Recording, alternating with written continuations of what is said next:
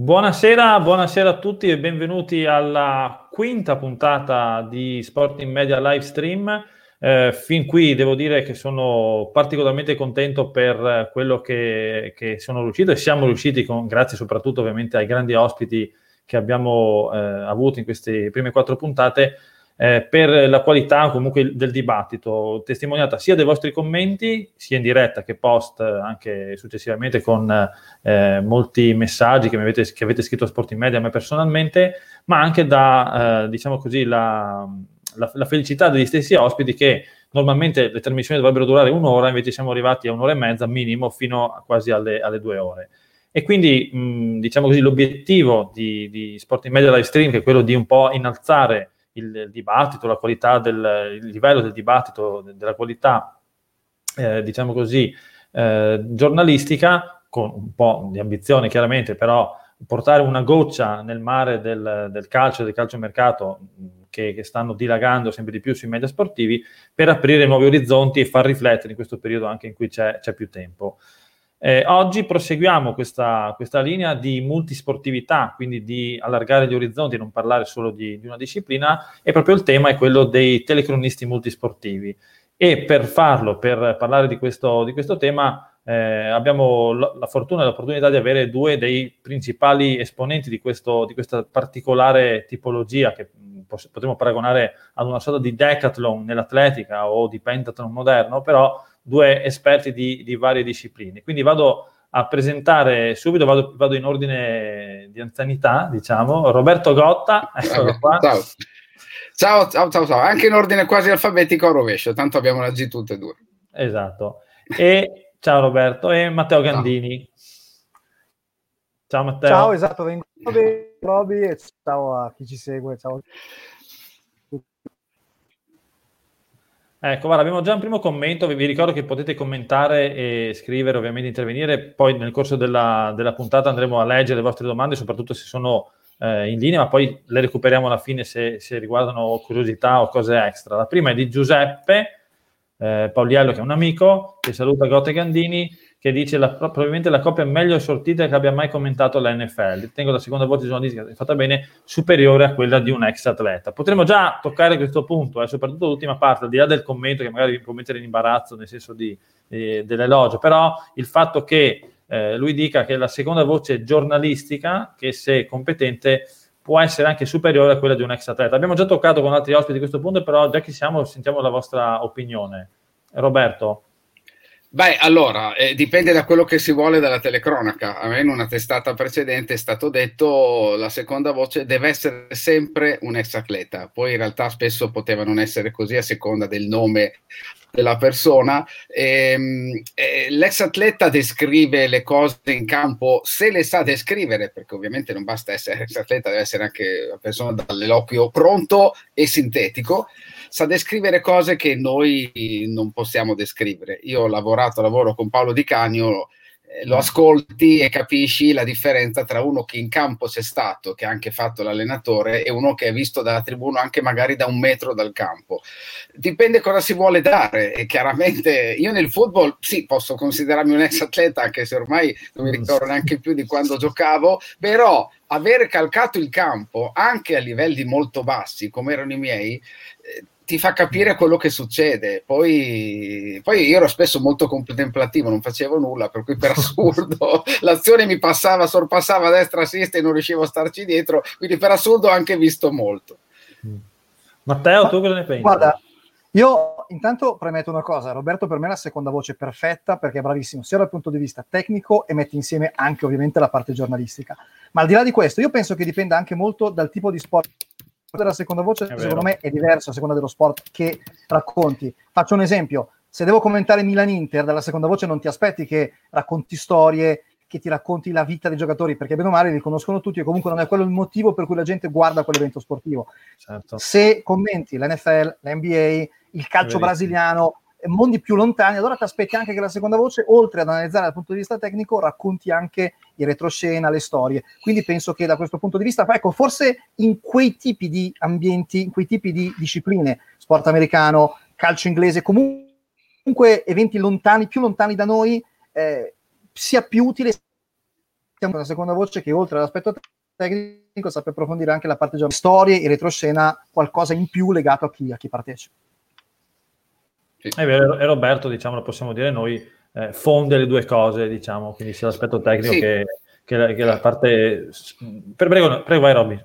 No, no, no, ma semplicemente il discorso ha fatto Matteo, che ringrazio perfetto, anche Giuseppe che ci aveva già, credo, dimostrato parecchie volte su Twitter eh, l'affetto e comunque qualunque persona gradisca quello che faccio, facciamo, fa, fa, realmente di là di ogni retorica fa piacere perché comunque dà un senso al lavoro e spesso il senso viene più proprio dagli, dalla stima delle persone che da altri, che da altri fattori.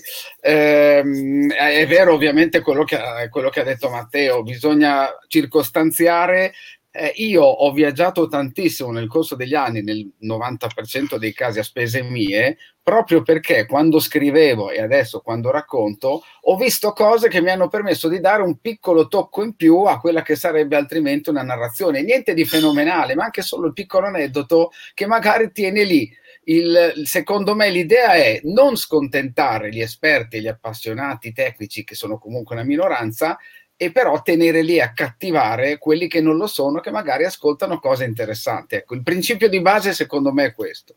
E se posso aggiungere una cosa, per me anche molto importante, e in questo Roberto è molto bravo, è saper trovare i tempi in cui raccontare gli aneddoti, il modo in cui raccontarli perché io sono un fautore del play by play nelle telecronache, per me la cosa importante è stare dietro all'azione, bisogna avere la capacità, e questo Roberto è bravissimo, di sapere come raccontarli, quando raccontarli con i tempi giusti, perché se durante una partita, punto a punto, eh, stai 5-10 minuti a raccontare un aneddoto troppo lungo, una storia troppo lunga, che c'entra poco con quello che si vede, secondo me si perde il ritmo, invece è importante anche la capacità di saperlo raccontare nel modo giusto con i tempi giusti. In questo, allora, ringrazio Matteo, però devo dire che fare, fare qualche NFL con lui è, è, è, facilissimo, nel senso che lui ha un ritmo tale che quando la palla si ferma lui mi fa parlare, quindi comunque è perfetto proprio il discorso del play by play, è talmente perfetto il suo modo di raccontare con i tempi che io non posso fare altro che raccogliere la palla che magari si è fermata sul campo visivamente e andare avanti. Eh, io personalmente sono molto orgoglioso nel corso degli anni di aver saputo condensare, essendo un po' verboso di natura, saper mm. condensare in quel tempo molto ristretto. Il dramma, e Matteo lo sa bene, sono le partite in cui finisce il replay per atteggiamento tattico della squadra in attacco nel football, questi stanno già per far partire la palla, lì ovviamente non puoi fare niente. Certo. Allora, io avevo una, una, una, mini scaletta, vi dico la verità, un ordine di, di domande, insomma, di una sorta di, di via maestra da, da, cui partire. In realtà stanno già arrivando moltissime domande, anche a livello, se vogliamo, a Marcord, tra cui questa ve la, ve la mostro, taglierò un po' Matteo, però è, è, è carina secondo me, è quella di Diego Antonini ah, che ecco. dice un abbraccio forte Roberto e Matteo, con i quali ho avuto la fortuna di condividere la breve ma intensa esperienza di commentatore NFL e NCAA per Dalia TV nel 2010. Siete bravissimi, onorato di aver potuto far, far parte di quel team. E io aggiungo, magari adesso ovviamente vi lascio la parola per magari un saluto a, a Diego, aggiungo che, eh, lo, lo, dico io da eh, esterno, tra virgolette, che Dalia TV è un'altra di quelle eh, iniziative, di quelle eh, televisioni che sono nate e poi purtroppo morte nel giro di, di, poco tempo. E qui mi ricollegherò poi ad un altro discorso. Non so se volevate aggiungere qualcosa, Roberto e Matteo. Sì, beh, intanto ringrazio Diego che è persona di altissimo livello etico, professionale. Eh, una cosa importante, il gruppo di telecronisti di Dalia del 2010 fu selezionato tramite, tramite prova, cioè Antonio Maggiora Vergano, che era responsabile della NFL, ah. fece una prova ad un gruppo di persone con, vabbè, un paio erano state preselezionate, tra le quali c'eravamo noi e avremmo eh. dovuto noi dare i giudizi, ma non era dimmi, dimmi, chi conosci, ma fammi vedere che sei bravo, una, un, quarto di, un quarto di gioco, di telecronaca, eh, dovevamo valutare le persone che la facevano. Quindi, a prescindere da tutto il resto, solamente quelli che erano all'altezza. Se Diego ha fatto parte, vuol dire che era all'altezza. Ricordo un Missouri Kansas lui che finì tipo 120 a 119 ed era football. Mm. Sì, no, assolutamente. Ovviamente mi unisco ai saluti a Diego e anche a Mary Brissa che ho visto prima che mi aveva salutato. Quindi saluto anche lei. E assolutamente sì, quello come dice giustamente Roberto fu un modo secondo me perfetto di scegliere le persone perché purtroppo mm. vediamo a volte nella TV odierna, eh, non dico tanto che le persone non vengano scelte per merito, però che persone vengano messe a commentare, occuparsi di una certa, eh, di, una, di una certa cosa, di, una certa, di un certo sport di cui eh, non sono particolarmente appassionati o particolarmente esperti perché il caso o perché la situazione fa sì che debbano essere in quel momento eh, post messi in quella situazione lì. Invece, come era successo ai tempi d'Italia, selezionare delle persone perché sono appassionati di football, perché pensano di poter raccontare il football e fare direttamente dei provini, come dice Roberto, fu assolutamente la cosa giusta, cosa che purtroppo capita raramente, nel senso che non sono molte le, le, le, le, televisioni, anche forse i giornali che danno la possibilità effettivamente a tutti di testarsi e di, e di fare dei provini per dimostrare di essere adatti a fare una certa cosa. Aggiungo una cosa importante. Eh, è vero che spesso si leggono, si ascoltano cose non piacevoli, non dimentichiamo anche che a volte la colpa, come diceva Matteo, non è della persona che fa la telecronaca o che scrive, ma di chi l'ha designata per mancanza d'altro, per fretta, per superficialità, a fare con poca preparazione una cosa che non è in grado di fare. A me è successo quasi 30 anni fa di dover scrivere un articolo di pugilato per fortuna avevo due settimane di tempo e si doveva parlare di eh, Lennox Lewis, il pugile, fra l'altro originario della zona del, di Stand londinese. Mi sono comprato una cassetta di Lennox Lewis, l'ho descritto, ma era ridicolo che io scrivessi di pugilato, però apprendista o quasi, non potevo certo dire no, no, di pugilato non scrivo. Se avessi scritto qualche boiata sarebbe stata colpa mia, ma magari anche chi me l'aveva commissionato mm. poteva scegliere uno migliore di me. Ma guarda, io aggiungo che nella prima parte della mia carriera, fra virgolette, eh ho, ho commentato di tutto, ho commentato eh. per la vecchia Eurosport le partite di bullying, Beh, perché chiaramente ero, ero, alle prime armi, dovevo guadagnarmi un posto, dovevo comunque riuscire a entrare, fare gavetta, cercavo di prepararmi per quanto possibile chiaramente non potevo in tre giorni preparare una gara di motoslitte, non sapevo neanche le regole, andavo a studiarmelo ovviamente. Eh, però come dice giustamente Roberto, non è sempre colpa di chi lo fa, anzi quasi mai è colpa di chi lo fa. Chi lo fa spesso si trova in quella situazione, lo deve fare perché deve guadagnarsi un posto, perché sta cominciando, perché e purtroppo poi i risultati sono quelli che sono. Però non è colpa spesso di chi lo fa, è colpa di chi purtroppo mette in quella situazione perché a volte non ci sono alternative perché, perché capita insomma.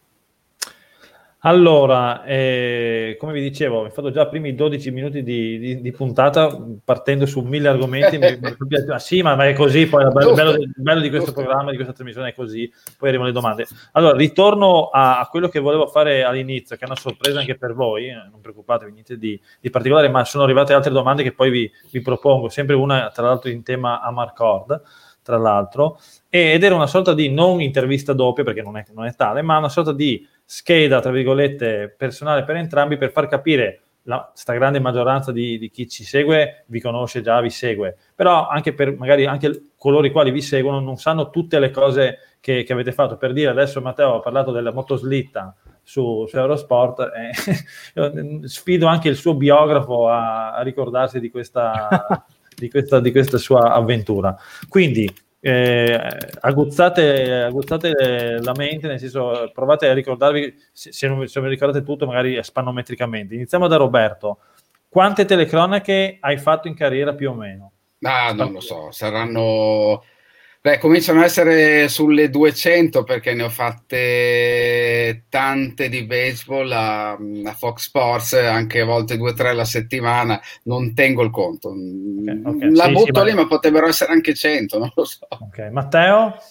Guarda, mi spiace non averle contate, avrei dovuto cominciare dall'inizio. Io penso ampiamente sopra le 1000, non mi su eh, 2000. Sì. Tieni conto che alla vecchia Sport Italia, in cui eh, lavoravo a tempo pieno, assunto a tempo pieno, facevo anche due o tre al giorno a volte, facevo due o tre al giorno, c'erano tanti campionati stranieri di calcio, c'era il football, c'era il basket, quindi secondo me ho superato ampiamente le serie da 1500-2000. Comunque, scusa, avendone fatte eh. più o meno 40 solo negli ultimi due anni di NFL, effettivamente forse sono sopra i 200, perché a pensarci bene, anche solo razionalmente, mm. eh, il numero va oltre, però vabbè, giusto per una precisazione un po' più eh. chiara. E invece vi ricordate qual è stata la vostra prima telecronaca quando avete messo per la prima volta le cuffie? Eh, allora, io avevo fatto la finale del campionato italiano di football del 19, eh, poteva essere il 1987 Ah, no, no, era l'89, eh, giocata a Rimini, però non sono sicuro che sia stata la prima. E poi subito dopo ho fatto spesso telecronache della Fortitudo Basket in trasferta, perché chi le faceva in casa non poteva fare la trasferta, facevo quella. Sai che non ricordo però la prima, forse era quella lì. Tu Matteo te la ricordi? Allora io eh, collaboravo e collaboro tuttora con l'agenzia Infront che eh, faceva telecronache alternative per feed internazionali e cose varie di Serie A. La prima telecronaca che eh, avevo fatto per loro era stato un Cagliari Inter tipo 2006, un Cagliari Inter 2006, quindi prima telecronaca però trasmessa diciamo in streaming o comunque okay, per sì. tv straniere. La prima in televisione fu invece una partita di pallamano per Eurosport, perché in quegli anni eh. Eurosport e Sport Italia erano redazioni unite, parallele, eh. quindi la gente di Sport Italia veniva messa anche su Eurosport eh, c'era un buco, chiaramente mancava il telecronista e prova, vai tu, buttati tu e fece una telecronaca di pallamano di una partita che onestamente non ricordo assolutamente quale fosse. Sì, sì. Ecco, la domanda successiva infatti è, Matteo immagino più di, di Roberto, però quanti e quali sport avete commentato eh, nella vostra carriera? Beh, io ho fatto calcio, pallacanestro, baseball, football americano, e, questi, e, questi, quattro li sappiamo, ce n'è anche qualcos'altro? Non, non, mi sembra di ricordare e se l'ho fatto ho, ho hai, opportunamente hai steso un velo di oblio sulla telecronaca, come avrei fatto in realtà su molte che ho fatto anche in passato. Eh. Io spero di non, di non sentire telecronache di, di, di, fine anni 80, primi anni 90, che probabilmente mi vergognerei. Avevo anche un accento molto più marcato bolognese, per carità. Eh, a, Matteo, a Matteo faccio prima a chiedere cosa non ha commentato. Guarda, eh, sì, mi sa, che, mi sa che faccio prima risponderti. Forse che non ho commentato ciclismo, forse mai. Onestamente altri non mi vengono in mente, perché forse mo- motori, ecco, gare di motori non le ho mai commentate, c- ma altro ho fatto tutto, bowling, sci, tennis. Poi faccio una premessa, io gli sport che veramente seguo, di cui sono veramente appassionato, sono tre, basket, baseball e football tutti gli altri, compreso il calcio, sono sport che faccio professionalmente, ma di cui non mi ritengo un esperto a 360 gradi. Anche il calcio che faccio regolarmente, che commento per Sport Italia e anche altre TV, lo seguo professionalmente, ma non mi considero un malato di calcio. Gli sport di cui veramente Quei tre. Veramente seguo da una vita sono quei tre, sono malatissimo di sport americani e anche nelle altre varie declinazioni comunque di quei tre sport lì.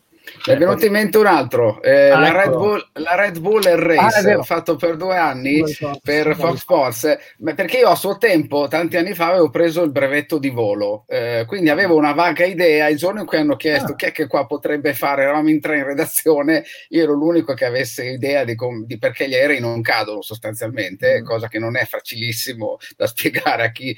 Per mm. cui ho fatto questa cosa divertentissima con queste acrobazie in cui ho imparato anche il nome, tanto erano tutti i nomi in inglese, non dovevo neanche tradurre, delle acrobazie che facevano, prodotte in maniera splendida, va detto dalla Red Bull, in località favolose in cui potevo anche sbizzarrirmi a raccontare. In Giappone gareggiavano vicino a uno stadio di, di, una, di, una, di una squadra di baseball famosa, si vedeva, per cui anche lì vai con l'aneddoto perché alla fine non è che commentare giri di un minuto e mezzo sia particolarmente vivace. Per cui era uno sfogo, una specie di chiacchierata con amici inesistenti ma che guardavano da casa. Ok, invece questa è con cui mi ricollego a, ad un'altra, qui dovete, secondo me, probabilmente ve la ricordate, quante TV e quali TV, eh, con quante e con quali TV avete collaborato nel corso degli anni? Io ho iniziato con Rete 7 TV, che adesso si chiama ETV, e poi in realtà per tanti anni, per eh, 16 ho, ho scritto, poi ho fatto NFL per la RAI, poi Fox Sports, Dalia, eh, ovviamente, Sport Italia e adesso da Zone. Matteo? Ma guarda, Uh, mi mancano le altre quasi tutte perché ho fatto Sport Italia, Eurosport, ho fatto il baseball per la RAI l'anno scorso tramite la federazione, ho fatto da Zone, ho fatto Mediaset per diversi anni il calcio e l'NFL, quindi praticamente togli, eh. togli, eh, togli Sky e Fox eh, praticamente tutte le altre.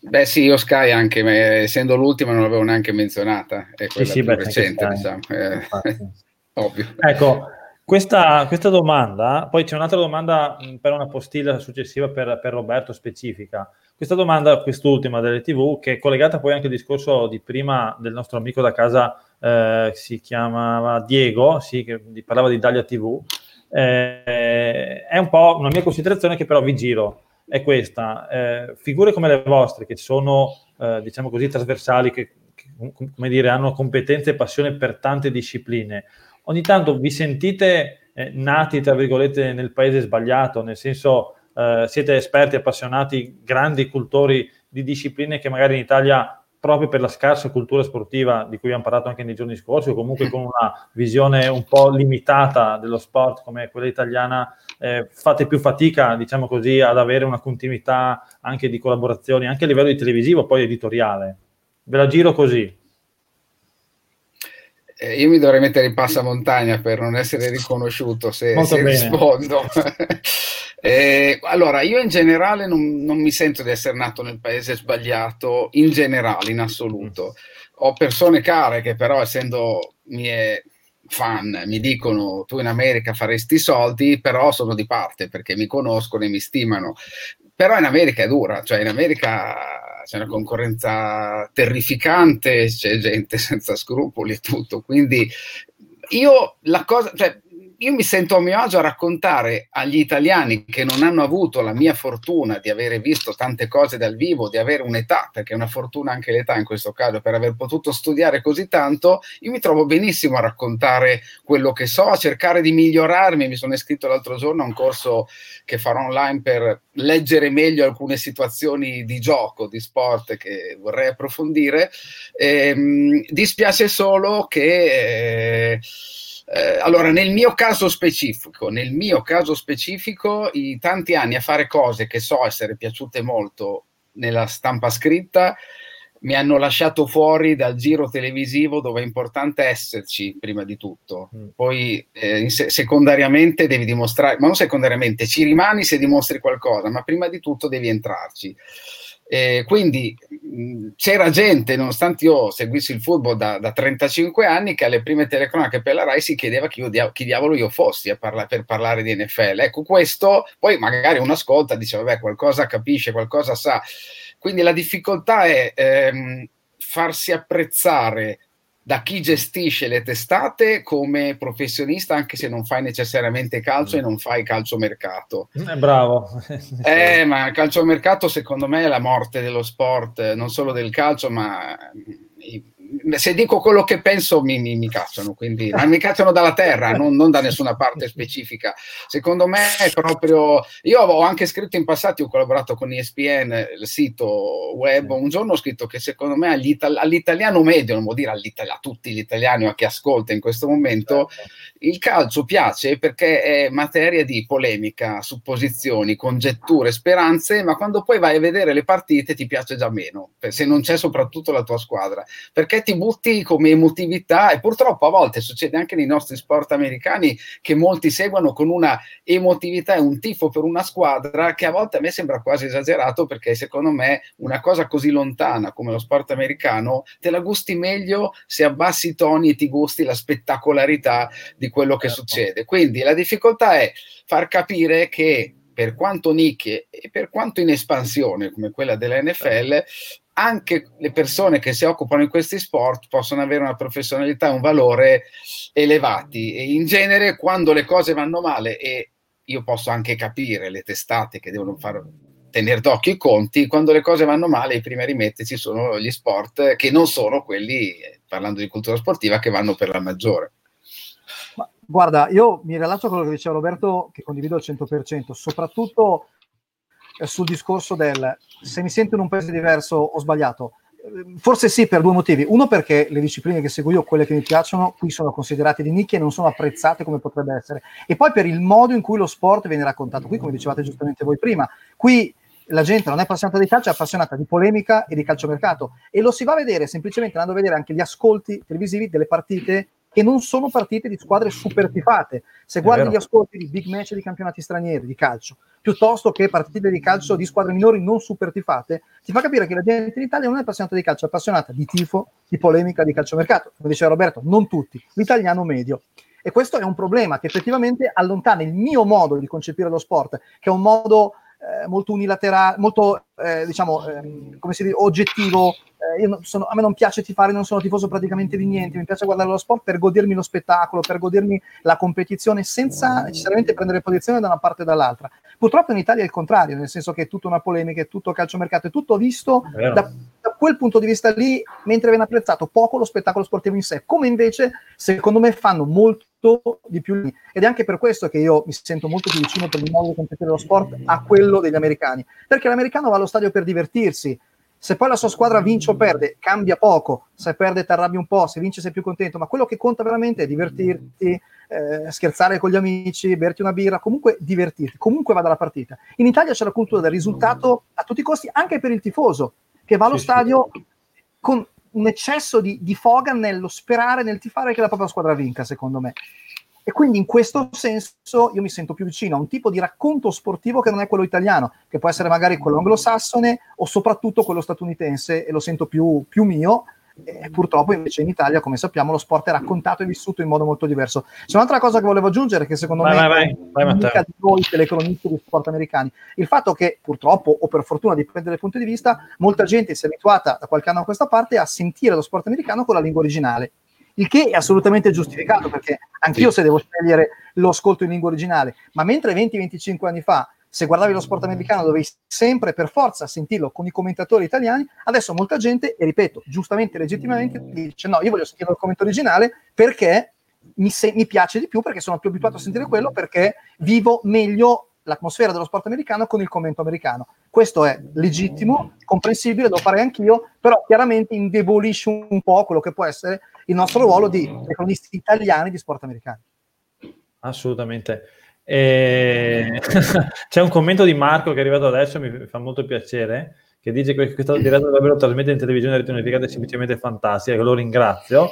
E sul punto, poi aggiungo sul discorso del calciomercato, io concordo perfettamente con, con, vostra, con la vostra idea, con la vostra visione, anzi avete sintetizzato secondo me in maniera molto, molto, molto giusta tutto quello che è il discorso e il modo di interpretare e di vivere lo sport in Italia rispetto a quello chiaramente anglosassone, americano in particolare. E eh, sul tema Fabio ci dice questo, ve la faccio vedere. Dice, avete commentato sport americani per diversi emittenti che di anno in anno prendevano i diritti. Quanto è stata dura ripartire ogni volta, se lo è stato? Roberto. È stata dura, ma perché io sarei tendenzialmente sul lavoro monogamo, cioè mia, il mio ideale sarebbe stato trovare una testata e lavorare per quella testata per tutta la vita con il pericolo che però non credo di sentire per come sono fatto io di sedersi sugli sì, allori. No? Certo. In realtà chi mi conosce, chi mi ha visto in opera American Super Basket sa che io ero un pazzo, eh, qualcuno che magari ha proprio lavorato con me sa che non ero proprio del tutto a posto, per cui cioè, io sono andato una volta in America a mie spese per tre giorni a vedere il torneo della Southeastern Conference perché non ne avevamo mai parlato ed era giusto parlare. Mi sono pure trovato in un tornado che improvvisamente si è abbattuto sul Georgia Dome mentre io ero all'interno. Eh, non bisogna mai sedersi, bisogna ogni giorno dimostrare di essere lì perché si, si, ha qualcosa in più, non perché, vabbè, chiamiamo lui perché ha sempre fatto lui per noi le telecronache. Quindi, riparti- detto questo, è difficile ripartire perché un po' mi dispiace essere quello che magari qualcuno dica certo è bravo, però c'è sempre lui su vari canali. Ecco, mh, mm, poi ripeto, cerco di meritarmelo tutto, però non mi piace l'idea di saltare continuamente di qua e là, eh, ci sarebbe l'esigenza primaria di arrivare a fine mese, quindi di conseguenza poi uno, uno salta e va dove lo chiamano, è anche bello essere sinceramente chiamati, anzi molto bello. Matteo? Ma guarda, eh, condivido quello che ha detto Roberto. Eh, aggiungo, eh, io sono un giornalista televisivo, nel senso che a me piace soprattutto lavorare in televisione, mi piace soprattutto seguire gli sport americani, ma purtroppo quello che faccio io è molto legato a chi ha i diritti, nel senso, se la televisione X per cui lavoro o collaboro perde i diritti NFL o perde i diritti delle Major League, non lo seguirà più. Non è che io posso continuare a lavorare lì per quella televisione e collaborare comunque occuparmi di quello sport americano. Purtroppo purtroppo, essendo sport in nicchia, sappiamo che sono sport seguiti in televisione da una televisione alla volta, solo quella che ha i diritti, perché adesso i diritti ce l'ha da Zone del football NFL, tutte le altre non lo seguono, non lo seguono perché non ha un interesse tale da essere seguito anche da chi non ne ha diritti e chi non ne trasmette le partite. Quindi purtroppo diventa inevitabile per noi, per me almeno, andare a propormi o fortunatamente a ringraziare quando mi chiamano quelli che in quel momento hanno i diritti di quello sport. Eh, purtroppo è così. Se, se mi occupassi prevalentemente di calcio italiano, potrei comunque restare a lavorare per una certa emittente perché tanto comunque se ne occupano tutti anche se non hanno i diritti con l'NFL, con le Major League con gli altri sport americani, quelli che seguiamo noi purtroppo essendo più settoriali bisogna per forza seguire chi ce li ha. Mm, allora mm, diciamo volevo, volevo aggiungere solo una cosa però sono arrivate altre domande. Allora Carmine che è un fedelissimo di, delle, delle puntate di live stream e lo ringrazio vi pone due domande la, la, metto in onda, poi tagliamo un po' Matteo, ma è importante farla, farla vedere. Allora, buonasera a tutti. Prima di tutto un ringraziamento speciale a Roberto Gotta che leggevo con piacere quando ero un appassionato di calcio e compravo ogni mese Calcio 2000, anch'io ero tra questi. Un paio di domande a entrambi. Il direttore era Marino Bartoletti, può essere. Allora, Marino Bartoletti e la redazione era quella che era uscita dal Guerri Sportivo un anno prima eh, che aveva esatto. ricreato questo mensile. Mensile, infatti. Allora, la prima domanda che fa entrambi è, tra le discipline che seguite, quale richiede un lavoro di preparazione più accurato, anche in considerazione del numero talore esagerato di fonti a cui si può attingere? Allora, eh, beh, intanto appunto grazie a Carmine perché comunque Calcio 2000 cor- permetteva di scrivere articoli lunghi, che sono quelli in cui riesce a dare il meglio perché riesce a dare dettagli che non sono solamente quelli wikipediani, per dire così, anche se non so se all'epoca esistesse Wikipedia. Eh, personalmente lo sport che richiede preparazione maggiore è il baseball perché è quello che non ho giocato, è quello che per tanti anni non ho commentato, anche se avevo fatto radio negli anni, fine, fine anni 80, qualcosa qualcosina poco per la Fortitudo Bologna ed è quello in cui eh, ci sono pause in cui devi essere molto preciso, dire molte cose in tempo stringato e soprattutto la quantità non tanto di fonti ma di dati, soprattutto da quando esiste ovviamente il modo analitico di studiare il baseball, è spaventosa. Per cui ci sono delle volte in cui io comincio a mettere giù dei dati prima della partita e a un certo punto volontariamente smetto perché non ci capisco più niente io. Ho troppa confusione in testa e so già che alla fine non si riuscirà minimamente a eh, dire tutto quello che c'è. Però è quello in cui cerco nello specifico di prepararmi meglio, che quindi mi eh, porta via più tempo, ecco, mettiamola così. Guarda, io ti dico, secondo me non c'è uno sport più difficile da preparare, c'è una preparazione molto diversa a seconda dello sport. Faccio due esempi. Io seguo, per esempio, NFL, il campionato primavera di calcio per Sport Italia. Eh, sull'NFL trovi in giro una quantità di informazioni per ogni partita incredibile e veramente ti perdi e rischi di eh, non smettere più, nel senso che rischi di entrare in un, un circolo vizioso in cui cerchi così tante cose e, e, e non, sai, non sai quando fermarti. Sul campionato primavera non c'è assolutamente nulla, nel senso che è un campionato completamente ignorato dai media, c'è pochissimo, giusto magari i tabellini o dei piccoli pezzi sulla partita precedente, ma non sai neanche i convocati, notizie sulla squadra, chi è infortunato, chi non lo è, non lo sai perché mediaticamente è un campionato quasi completamente ignorato. Quindi la preparazione è molto diversa. Io comunque dedico ogni partita 5, 6, 7, a volte anche 8 ore, a volte anche più giorni. Però sul football, avendo così tante fonti aggiornate, cerco di stare sulla notizia aggiornata e vado a prendere soprattutto informazioni il più possibile fresche. Sul campionato primavera, faccio un esempio, ce ne sono anche altri di campionati che seguo che non sono così coperte mediaticamente. Non essendoci notizie fresche ogni settimana, costruisco profili dei giocatori andando a studiarmi la storia passata. Cerco comunque di avere qualcosa. Sul football è più fresco, sul campionato primavera magari è meno fresco e più storico rimane sempre uguale perché sono sempre gli stessi dati che poi cerco di, eh, di riutilizzare, ma poi sono gli stessi.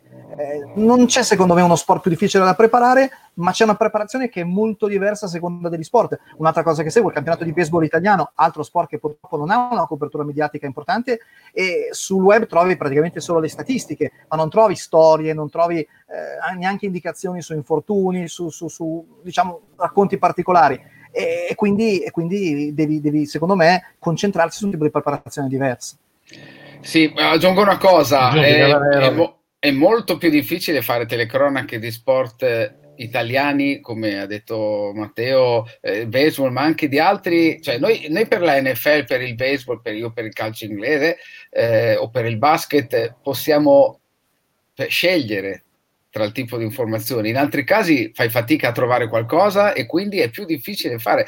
A me è stato chiesto una volta di fare una telecronaca di una partita italiana di uno sport, io non ce la faccio, non, non me la sentivo perché non avevo idea di come informarmi e non volevo fare brutta figura, perché poi raccontare sì, però devi avere un minimo di preparazione, quindi è molto più difficile, vanno elogiati quelli che riescono a farlo. E poi, poi aggiungo una cosa sulla differenza, se posso, scusami. Prego, prego Matteo, vai, vai commentare sport italiani e sport molto lontani. Ti senti anche, secondo me, diverso quando racconti la cosa. Se commenti uno sport americano, sai che i giocatori non ti stanno ascoltando. Bravo, Quindi bravo, sai bravo. di poterti, anche se non si dovrebbe dire, non si vero, dovrebbe fare, sai di poterti lasciare andare un pochino di più, magari a qualche battutina, qualche commento. Eh. Quando commenti, per esempio, nel mio caso, la Serie A2 di basket, sai che comunque ti ascoltano i giocatori, ti ascoltano i parenti dei giocatori, ti ascoltano gli allenatori, ti ascoltano i procuratori dei giocatori e i tifosi, sai benissimo che certe cose non te le puoi permettere, devi essere un pochino più controllato quando racconti quel tipo di evento.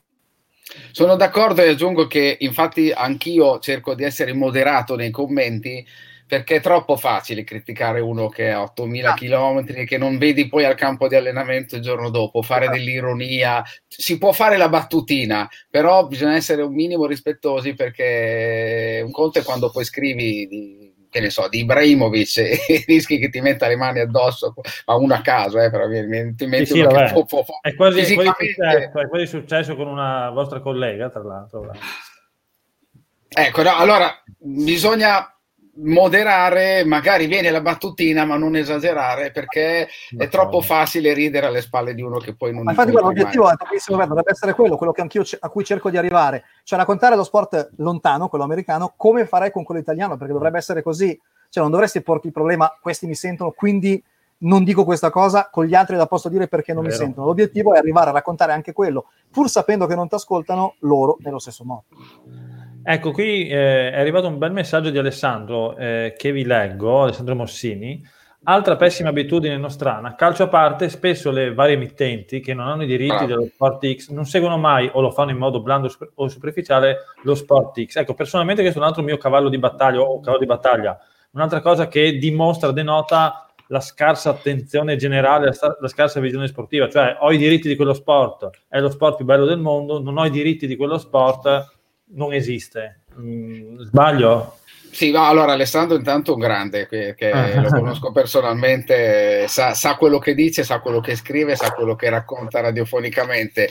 Eh, allora, va detto questo però, per tanti anni, anche se perlomeno la ESPN è stata accusata mm. di questo, ovvero mm. quando non avevano l'hockey, l'hockey compariva minimamente nel Sport Center. Beh, Matteo vede Sport Center ogni puntata da una vita, quindi lo sa meglio di me. Cioè, anche le testate americane... Eh, tirano un po' il freno a mano sugli sport di cui non hanno i diritti. Poi chiaramente non possono permettersi, vista la portata, visto che da noi c'è uno sport, magari due con i motori, usando questo termine generico, e tutto il resto in secondo piano, negli Stati Uniti, essendoci questa stagionalità, non puoi far finta per, da aprile a eh, ottobre che non esista il baseball se non hai i diritti. Quindi è ovvio che bisogna, c'è un atteggiamento diverso, mentre da noi la contemporaneità di molti sport fa sì che di alcuni si possa anche purtroppo non parlare. Ma guarda, da un certo punto di vista lo capisco, nel senso che è chiaro che un emittente cerca di vendersi, di pubblicizzare i propri, i propri eventi, quindi è, purtroppo, purtroppo, è, è una, una, una, pratica comune, come diceva Roberto, anche negli Stati Uniti, non soltanto in Italia.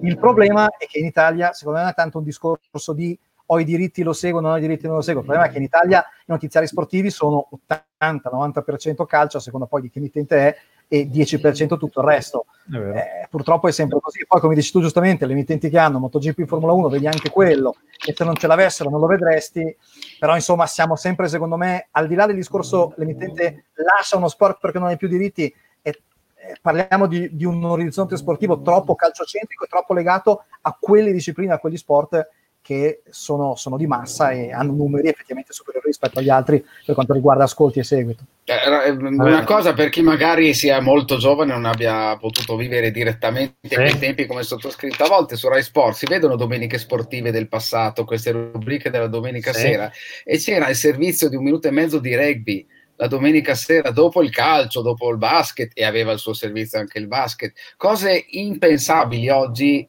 in uno stesso ambito narrativo. E quindi per, da noi c'è stata una regressione da questo sì. punto di vista, perché i servizi di Domenico Marcozzi sul rugby della domenica sera li guardavo persino io che di rugby non capisco niente, perché era una finestra in più su qualcosa, ma credo ci fosse addirittura l'ippica alla domenica sì. sportiva, questo per dire.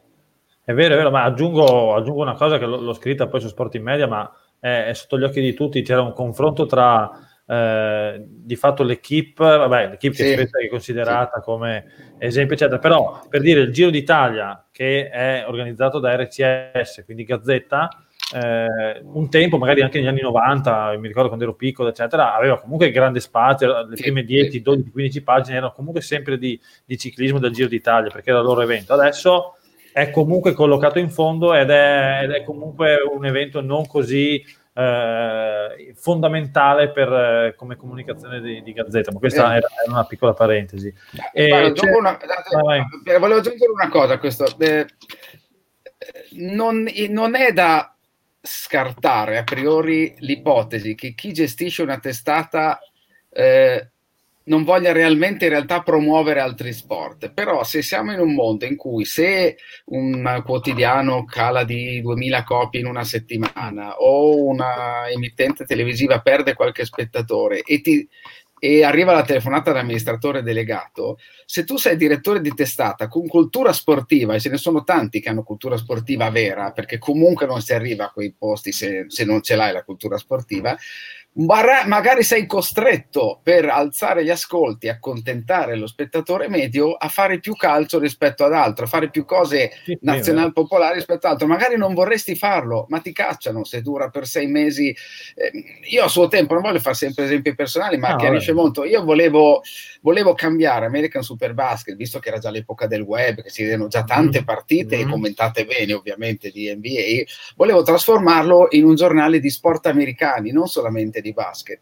Però avrei dovuto chiedere all'editore dieci mesi di tempo per far digerire la novità a chi magari non la gradiva, far capire che esisteva un giornale che parlava di sport non conosciuti.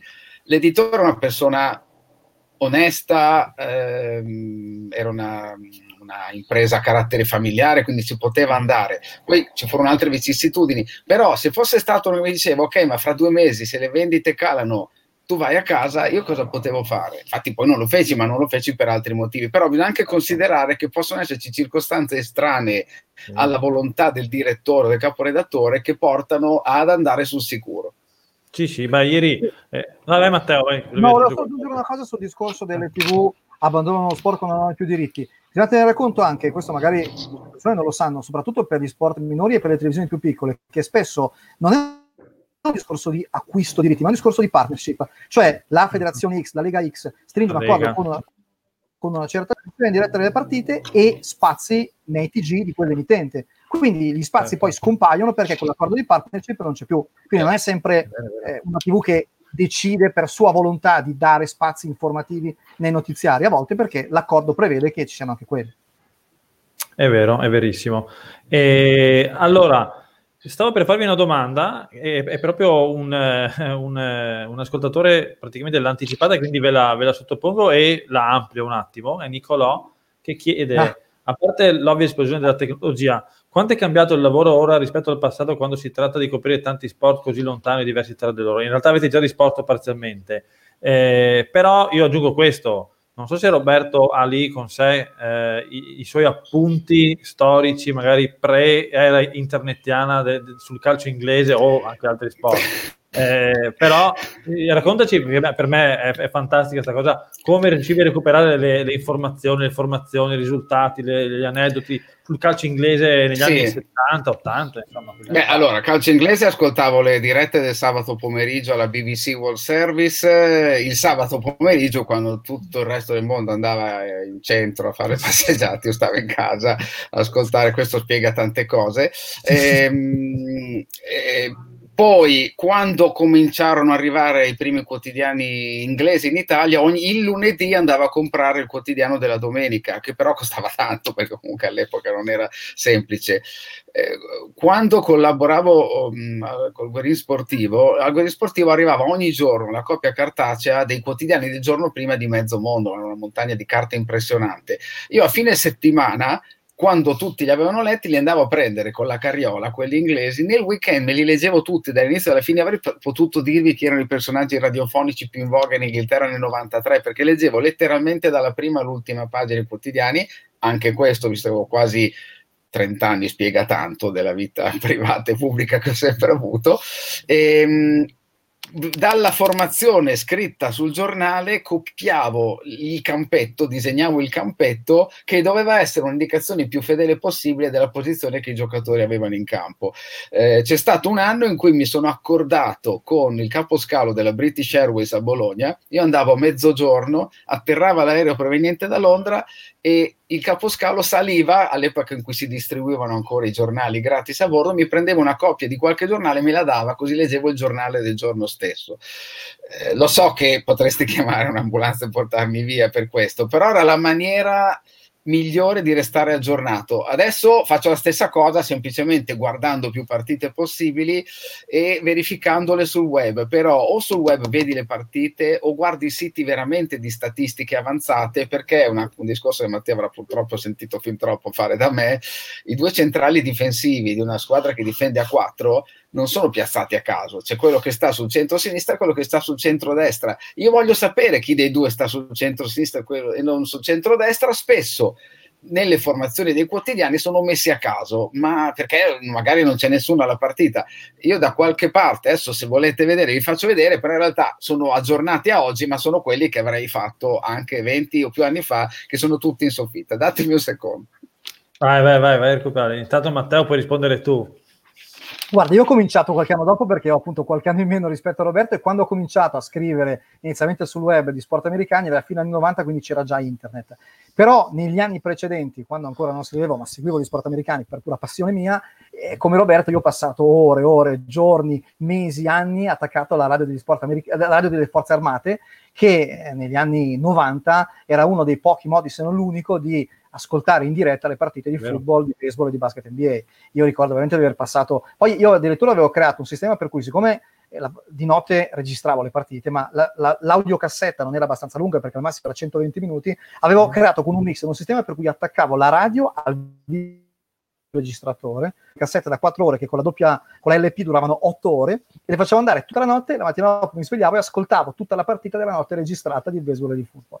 Quindi io ho lavorato e internet c'era già, però prima di cominciare a lavorare, nella prima parte da puro appassionato, ho, avevo, dovevo trovare anche altri modi di, di seguire gli sport americani perché Bravo. quelli attuali non c'erano. Guarda, Comunque uh, sì, anche io ho ascoltato le, la radio di Basinato, ma nel mio caso è stata una fortuna assoluta perché a Bologna, dove abitavo, non si sentiva, bastava salire di pochi metri rispetto al livello del, a cui è situata gran parte di Bologna e si sentiva. Io abitavo a circa 70 metri sul livello di Bologna e da me arrivava, quando poi ho cambiato casa, sono andato giù, non si sentiva più, quindi anche fortuna e mi ascoltavo anche io la radio del Basinato e tutte queste cose importanti. Ho il foglietto se vi interessa, se siete preparati a questo, a questo shock.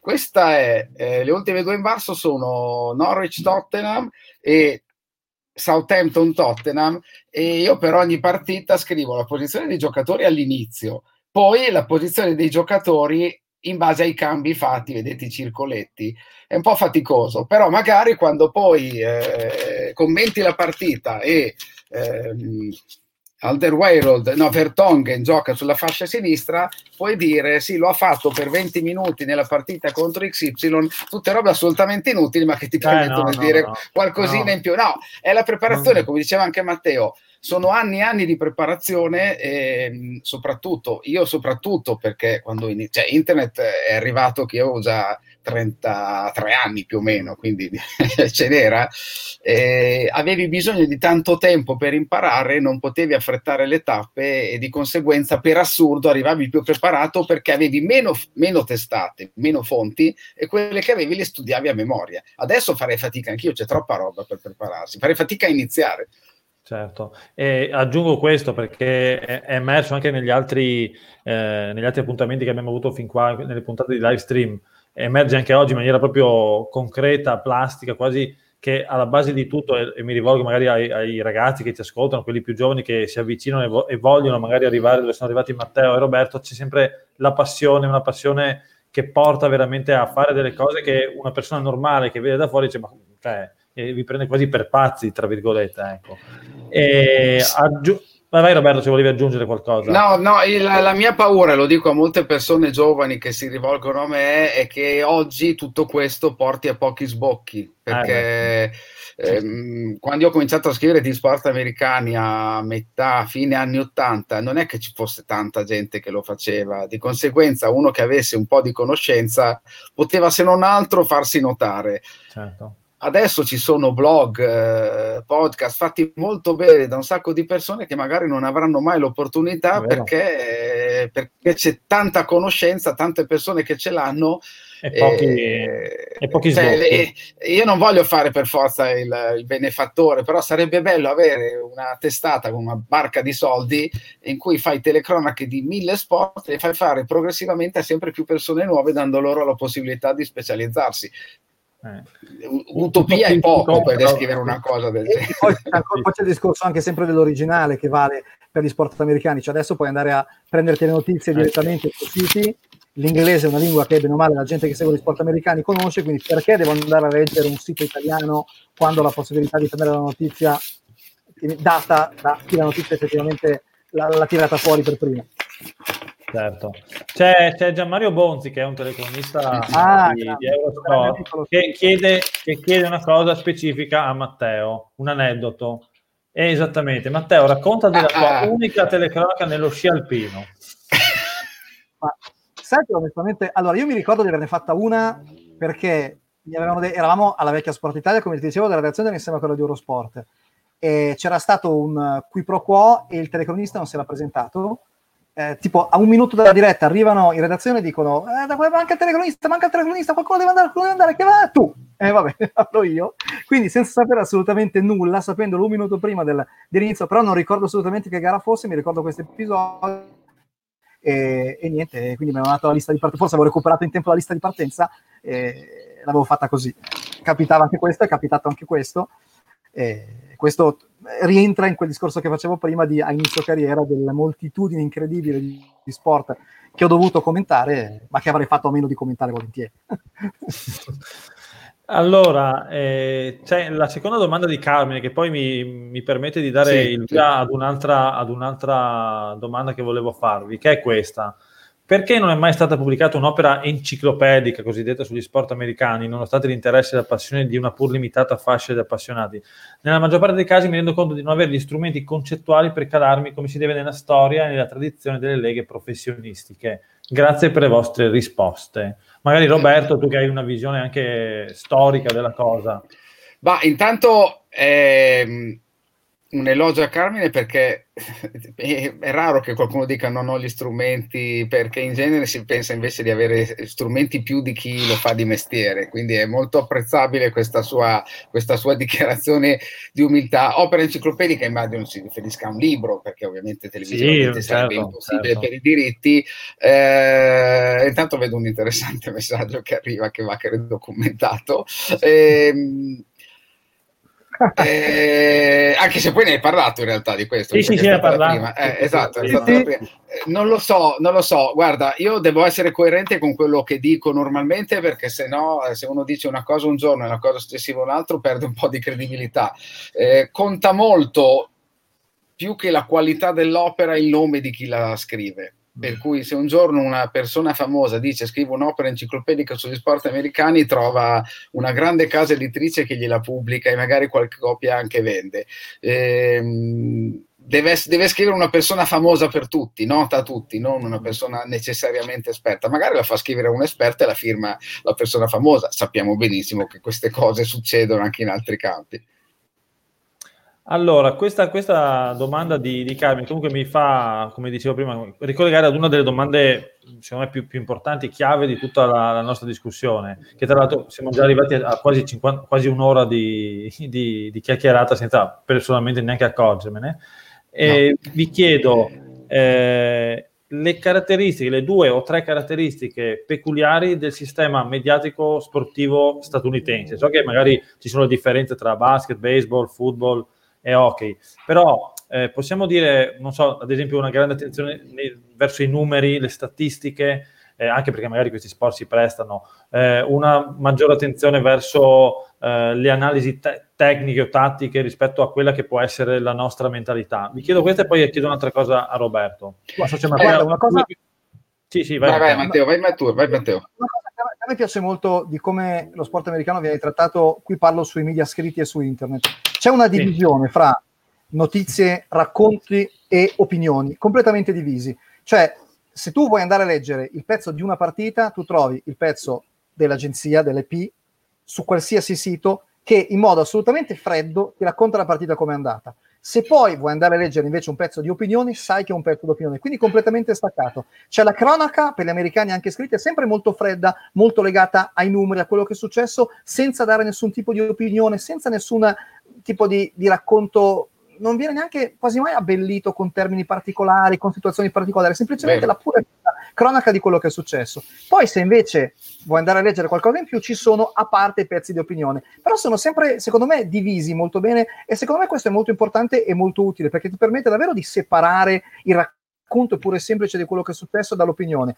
ed è una cosa che purtroppo in Italia non si vede, non si vede quasi mai.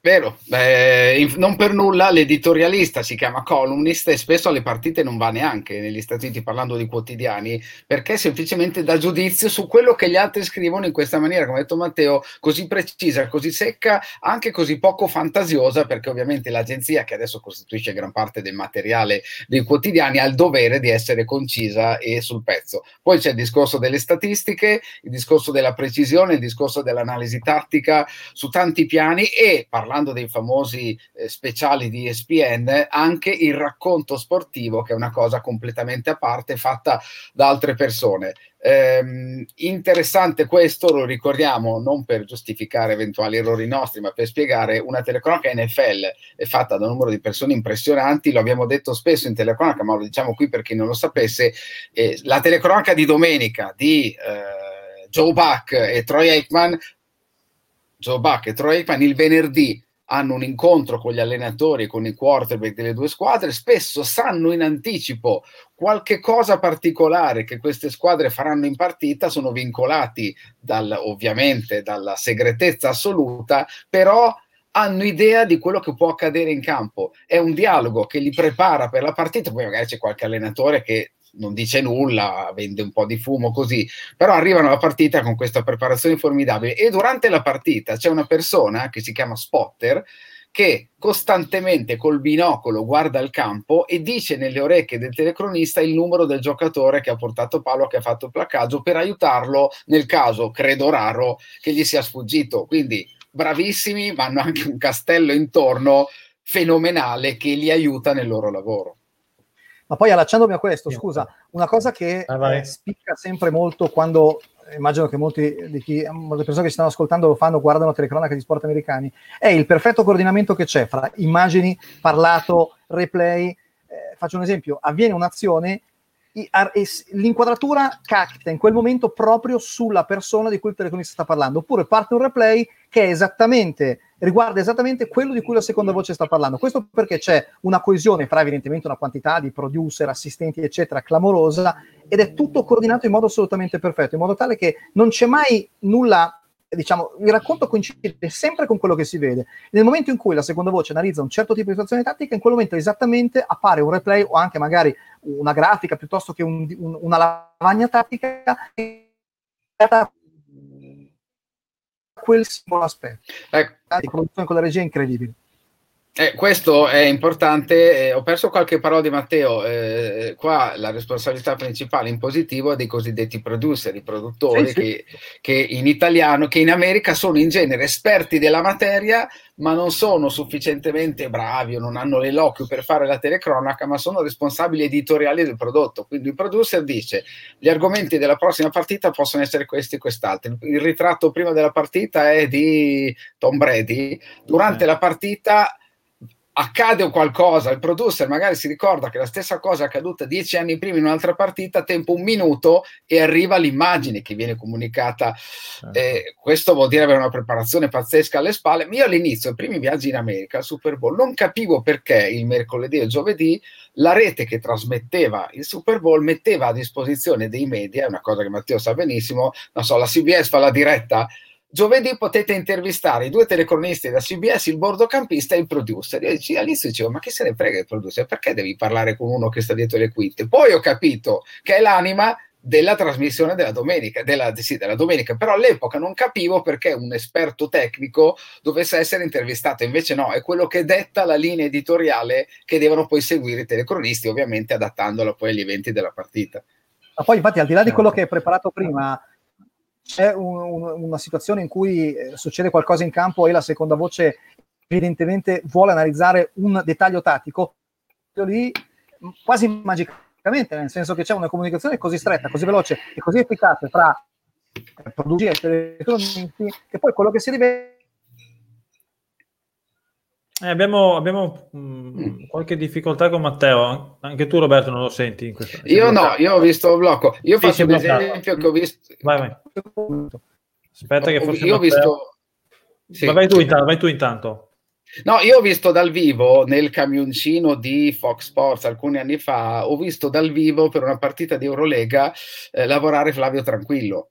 Flavio Tranquillo è un producer all'americana, è telecronista, vuol dire, ma lui potrebbe fare certo. benissimo con la sua conoscenza dietro le quinte. Era un lavoro che nelle partite successive avrei dovuto fare io al posto suo. Io volevo scappare in un altro continente perché è una, un lavoro che richiede anche rapidità di pensiero, rapidità di anche di intesa di, di audio che io faccio un po' fatica a sentire, ma era impressionante perché vedevi all'opera uno che potrebbe, che, che, lo faceva come all'americano, una partita di Eurolega, lui faceva preparare le immagini, mi ricordo, di un giocatore dell'Olimpia ai tiri liberi, pronte quelle immagini, disse in cuffia a uh, Geri De Rosa, Geri, tra 5 eh. secondi ti mandiamo le immagini dei tiri liberi, quindi Geri sapeva già di dirlo, il lavoro che dovrebbe essere fatto sempre.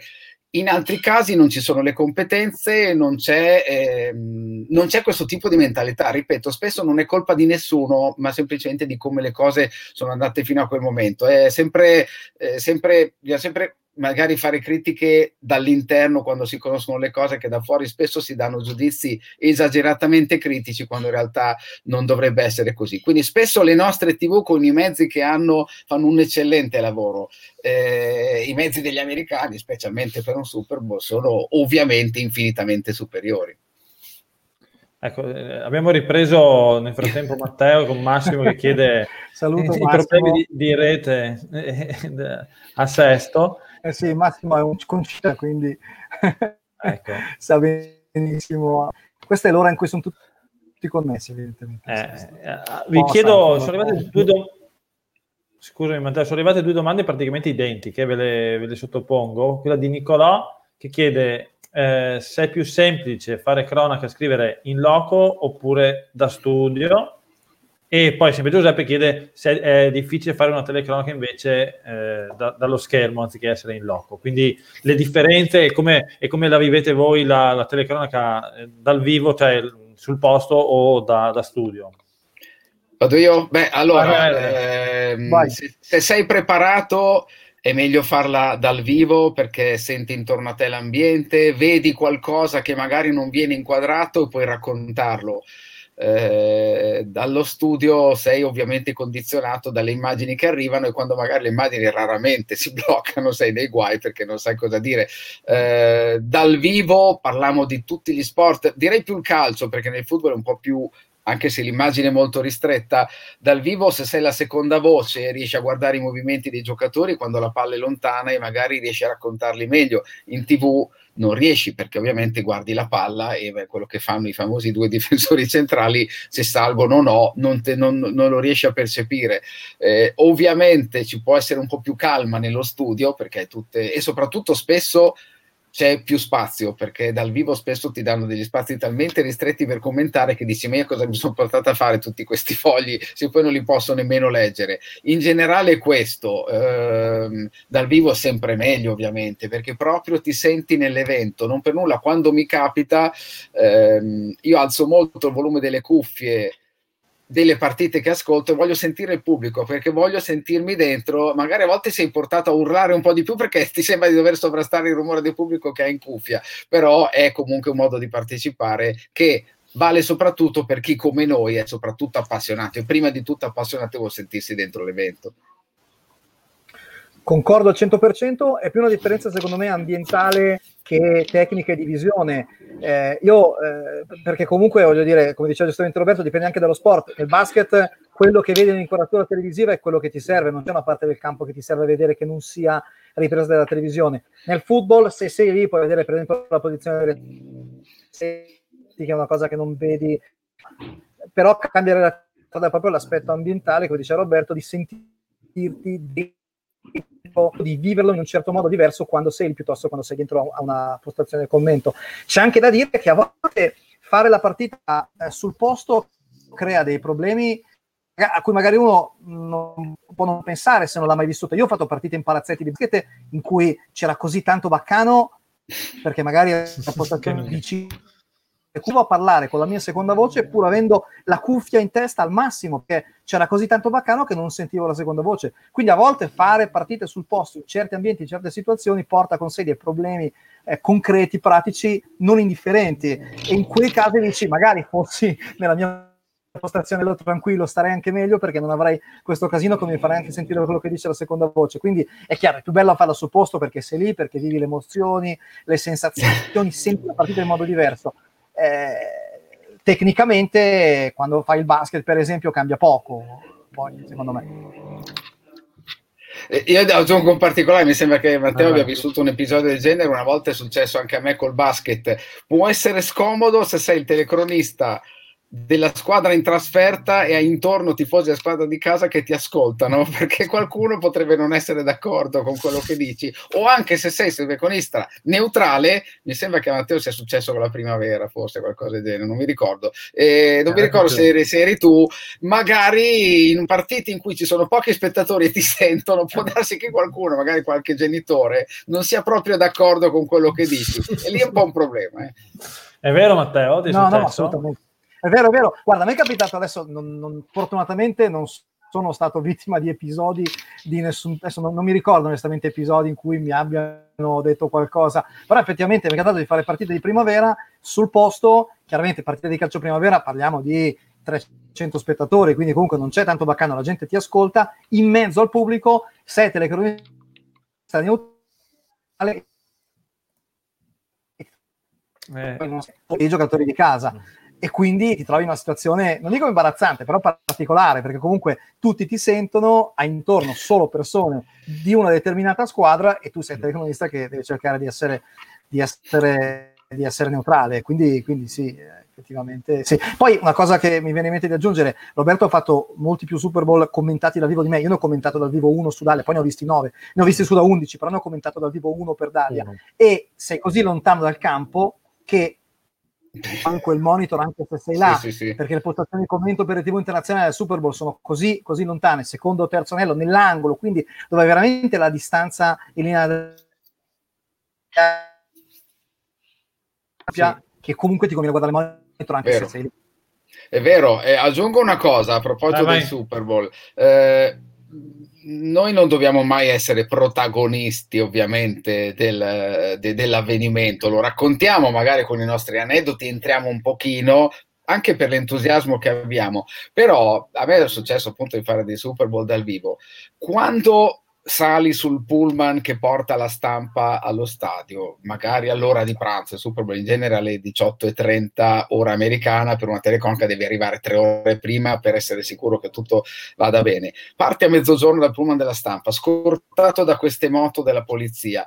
Cioè, in parte ti sembra di essere uno che gioca, chiaramente sei lontanissimo dall'estero, ti, senti la responsabilità di un evento così grande, ti senti la carica, la pressione, la voglia di fare ed è totalmente comprensibile. Prima delle telecronache, a parte che noi lo facciamo regolarmente, darsi un 5 alto, darci una stretta di mano, un abbraccio, andiamo, perché comunque è un modo per sentirci parte. Quello dal vivo succede in maniera in maniera abnorme perché arrivi allo stadio del Super Bowl quando sopravvivi ai 40 minuti di controlli di sicurezza, vedi lo stadio, vedi il brulicare, arriva poco alla volta la gente.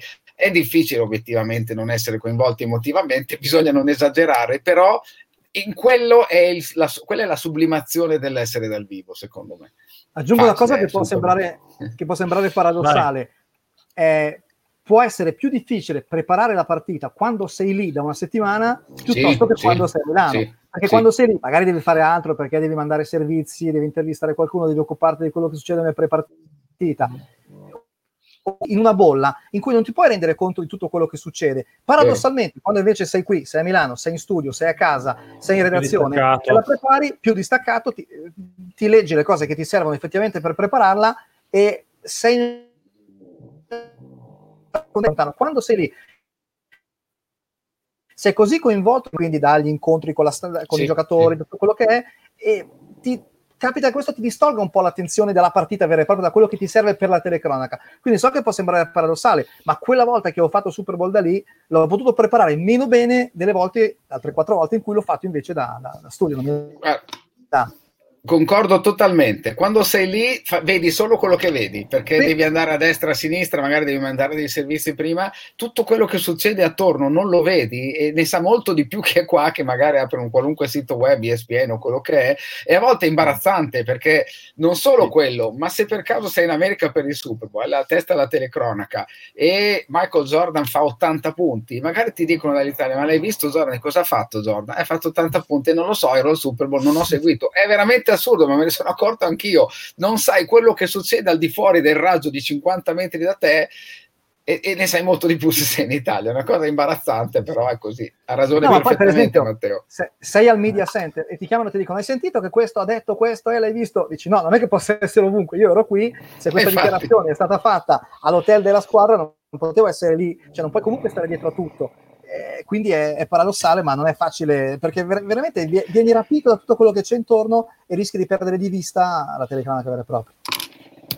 Eh, quindi, cari editori, eh, per le prossime volte eh, lascia, fa, no, fate commentare da studio, non mandate Matteo e Roberto. Sappiamo che quello che abbiamo appena detto è è controproducente. È sì, sì, sì, ma... si autodistruggerà alla fine di questa trasmissione. Ma, ma, probabilmente ci hanno detto nel pensiero, è eh, già da tempo. esatto. Ecco.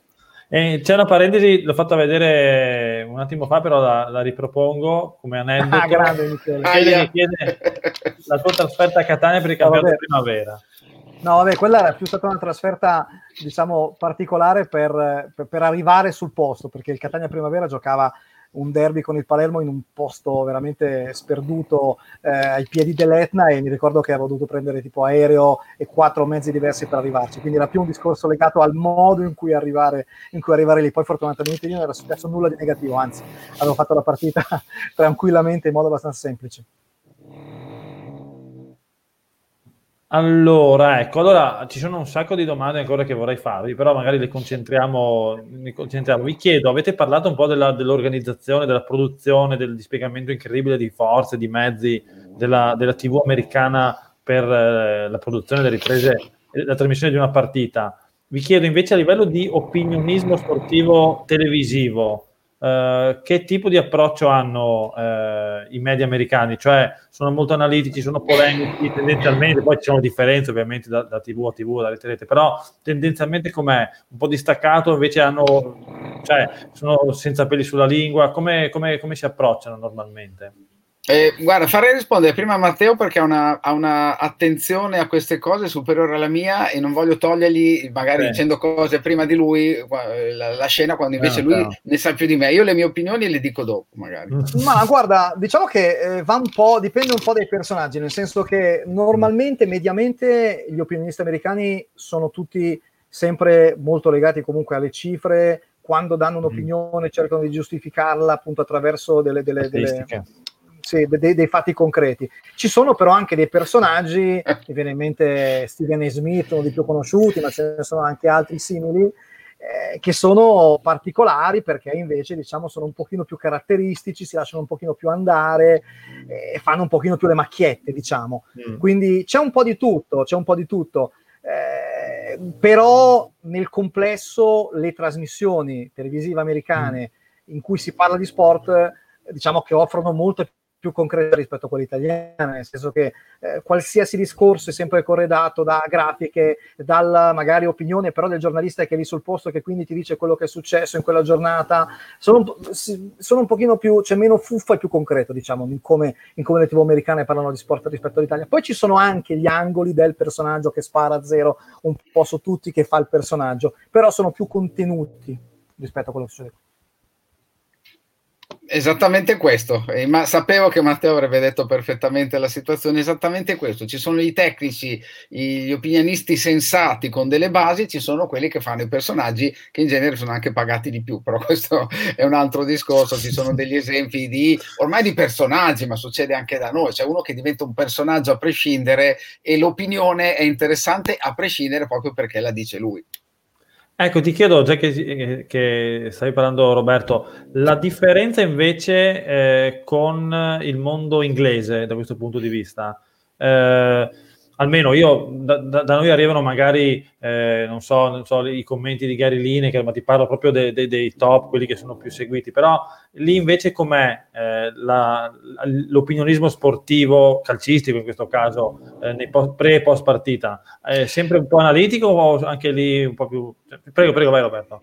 Beh, allora, l'opinionista in Inghilterra nel 99% dei casi è un ex calciatore, spesso un mm. ex calciatore di nome che quindi ha un suo linguaggio particolare, ha, una sua ha un suo modo particolare, ce ne sono alcuni come Carragher e Gary Neville che sembrano fatti per, avere, per questo mestiere, per precisione. A me è capitato di chiedere loro cose indirettamente per delle trasmissioni che abbiamo fatto per, per Dicani, porre loro domande a cui hanno risposto, ho visto come le presentavano chiaramente nel cosiddetto fuori onda e due, con due di loro ho anche parlato una volta, sono estremamente preparati, professionali, eh, Carragher ha un accento scouser di Liverpool inaffrontabile, per cui sono anche molto caratteristici per gli inglesi che li ascoltino, perché noi dobbiamo sempre ricordare, così come noi in Italia riusciamo a capire dopo dieci parole da che regione proviene un opinionista, gli americani e gli inglesi ancora di più perché hanno una varietà ancora maggiore, quindi ricordiamoci sempre che... Eh, ed è un discorso che faccio spesso nelle mie telecronache, ovvero cercare di dare al telespettatore italiano che non abbia avuto la fortuna di viaggiare i dati che noi diamo scontati ma che per loro non lo sono. Se tu fai la telecronaca di Southampton Newcastle, devi raccontare che i tifosi in tribuna hanno fatto sette ore di viaggio per arrivare, perché è come Palermo Fiorentina per dire, non è semplicemente certo. una partita, è una partita collocata in un ambito speciale geografico politico in cui quello che dicono i tifosi di Newcastle forse non viene capito dai tifosi del Southampton per via dell'accento dei tifosi di Newcastle. Quindi non è solo una partita, ma anche un evento tra due zone Bello. geografiche. Tornando agli opinionisti, sì. in Inghilterra, ripeto, sono quasi tutti ex calciatori abbastanza precisi, hanno le loro teorie, alcuni eh, si divertono un po' a provocare. Eh, partiamo da un fatto, in Inghilterra non è praticamente mai esistito il quotidiano sportivo, per cui eh, la stampa sportiva non esisteva nelle famose back pages, ovvero dall'ultima pagina in poi a arretrare del quotidiano, eh, c'era spesso la ricerca del sensazionalismo in quella pagina che uno vedeva per prima cosa, c'è un sito, si chiama The Athletic, che adesso ha preso tutti i migliori eh, giornalisti inglesi che scrivono di calcio, ovviamente non solo inglesi, c'è un livello di dettaglio, di conoscenza, di eh, preparazione che gli stessi giornalisti, quando scrivevano sul quotidiano, non avevano perché non veniva loro permesso di andare così in profondità. Mi ha molto sorpreso in positivo il livello di preparazione dei giornalisti inglesi di calcio che scrivono su questo sito. Pezzi lunghissimi, bellissimi, viene da dire, ma come fanno a sapere queste cose? Quindi in Inghilterra la figura del personaggio un po' mm. non, non ex calciatore, un po' roboante, io sinceramente non la ricordo. Bene. E, e chi si può avvicinare? Cioè, un Paolo Di Canio, secondo te, può avvicinarsi a questo tipo di preparazione e di impostazione? Ma lui, lui è. Lui, Al di là dei tratti eh, caratteristici personali, che è, sì, sì, sì, lui, lui, è quello che vive con maggiore passione il racconto di quello che fa e aiuta a capire, tutti gli altri ovviamente, avendo certo. giocato, hai comunque un passo in più. Eh, mi aveva colpito molto in una partita in cui una squadra perdeva 3-0 e si è fatta fare un brutto 4-0 al novantesimo. Mi ha colpito molto la sua reazione perché ha detto: se tu hai un po' di orgoglio al novantesimo massimo fai il 3 a 1, non prendi il 4 a 0 e vai negli spogliatoi prendendo un gol a un minuto dalla fine. Sono le cose che secondo me un allenatore deve insegnare ai suoi giocatori, sono cose che fanno capire la mentalità di quello che succede in campo, aiuta a vedere tante cose. Eh, la sua passione reale poi so che può non piacere col personaggio, però eh. la sua passione reale è veramente esemplare eh, per come te la trasmette, per come la qualunque partita, è capitato di essere accanto a lui, qualunque partita lui viene ipnotizzato dalla voglia di guardarla, di raccontarla, di trasmettere. Adesso sta facendo dei video molto interessanti di preparazione personale e anche lì si vede la voglia di fare. Quindi è, è uno che fosse opinionista in Inghilterra farebbe, farebbe, anche poi col suo accento particolare, farebbe molta impressione. È stato intervistato tra l'altro da Sky UK e mi hanno detto che è venuta fuori una cosa molto interessante ovviamente. Sì. Non ho dubbi. E chiedo a Matteo invece, eh, hai avuto mm, a che fare, hai collaborato con tanti altri commentatori, giornalisti, opinionisti. C'è qualcuno che ti ha particolarmente colpito durante il, tuo, il tuo lavoro? Insomma, qualcuno per preparazione, capacità? Eh, se vuoi fare un nome o, o più di un nome, insomma. Ma guarda, eh, ti dico la verità, io eh, sono cresciuto con le telecronache di Flavio Tranquillo, di football inizialmente, poi anche di basket. E penso che sia uno dei telecronisti più preparati in assoluto.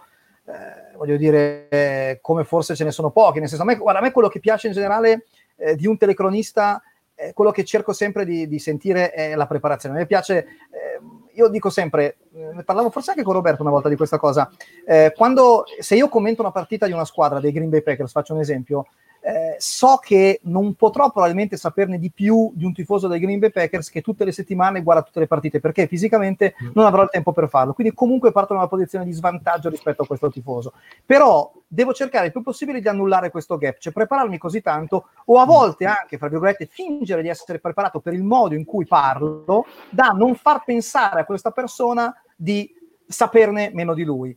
E a me piace ascoltare telecronisti in generale che mi facciano sentire questo tipo di sensazione, cioè che ne siano più di me e che mi diano l'impressione di essere veramente preparati su tutto. Che se per caso viene inquadrato un, qualcuno in tribuna, esatto, sanno esatto. chi è, esatto. sanno perché lì. Che se c'è un qualcosa di particolare che succede a un giocatore in campo, questo telecronista sa perché è successa, sa perché succede quello. Un giocatore fa un'esultanza particolare, mi deve dire perché quel giocatore sta esultando in quel modo. E quelle volte che io non riesco a farlo, perché durante una telecronaca viene inquadrato in tribuna e non riesco mm. a capire chi è, mi sento in difetto, ci rimango male e non dormo per tre giorni perché dico porco cane dovevo saperlo, dovevo saperlo non mi sono certo. preparato abbastanza, mi è mancata quella cosa oppure a, a, c'è una situazione, viene fuori una grafica, qualcosa e non riesco a fare quel tipo di collegamento, ci rimango male perché dico dovevo saperlo, anche se poi mi rendo conto che non è possibile sapere tutto. Eh, hai ragione, guarda, eh, io mi sono sentito in imbarazzo all'inizio della telecronaca del Super Bowl di quest'anno perché hanno inquadrato eh, una marea di ex giocatori nominati tra i migliori della storia e alcuni obiettivi obiettivamente erano irriconoscibili perché invecchiati tantissimo. Per me ogni, ognuno di quelli che non riconosceva era un colpo al cuore perché sì, era sì, come... Ma era come dire, ma no, ma questo è il famoso, eh, però perché non l'ho riconosciuto? Poi ti rendi conto che è obiettivamente irriconoscibile, magari non lo vedi da 40 anni, lo vedevi che aveva 35 anni che giocava, ci vuole un po' di, eh, ci vuole un po' anche di fortuna, però è vero, questo spesso è l'indizio di chi è preparato, inquadrano un volto a caso nel pubblico e tu sai chi è, ma non solo sai chi è, sai perché è lì e sai trovare esatto. magari la storia che lo collega alla sua presenza a una partita precedente. Eh, io ricordo una partita del Southampton di quest'anno, non l'ho fatta io, era, era, morto un, uno storico segretario del club, hanno inquadrato un anziano in tribuna, l'anziano era l'allenatore Lori McManamy, che era stato portato anche da quel segretario. Eh, non, ripeto, non facevo la partita, però ho immaginato che di, mi sono immedesimato, ho detto l'hanno inquadrato per quel motivo però insomma anche Lori McNary mi allenava 40 anni fa, quindi comunque è, è lunga, è dura. Guarda, racconto un, un episodio simile. Partita di New Orleans Saints recentemente di football, segna un touchdown Michael Thomas, esulta prendendo un cellulare che aveva nascosto sotto sì, la porta. Sì.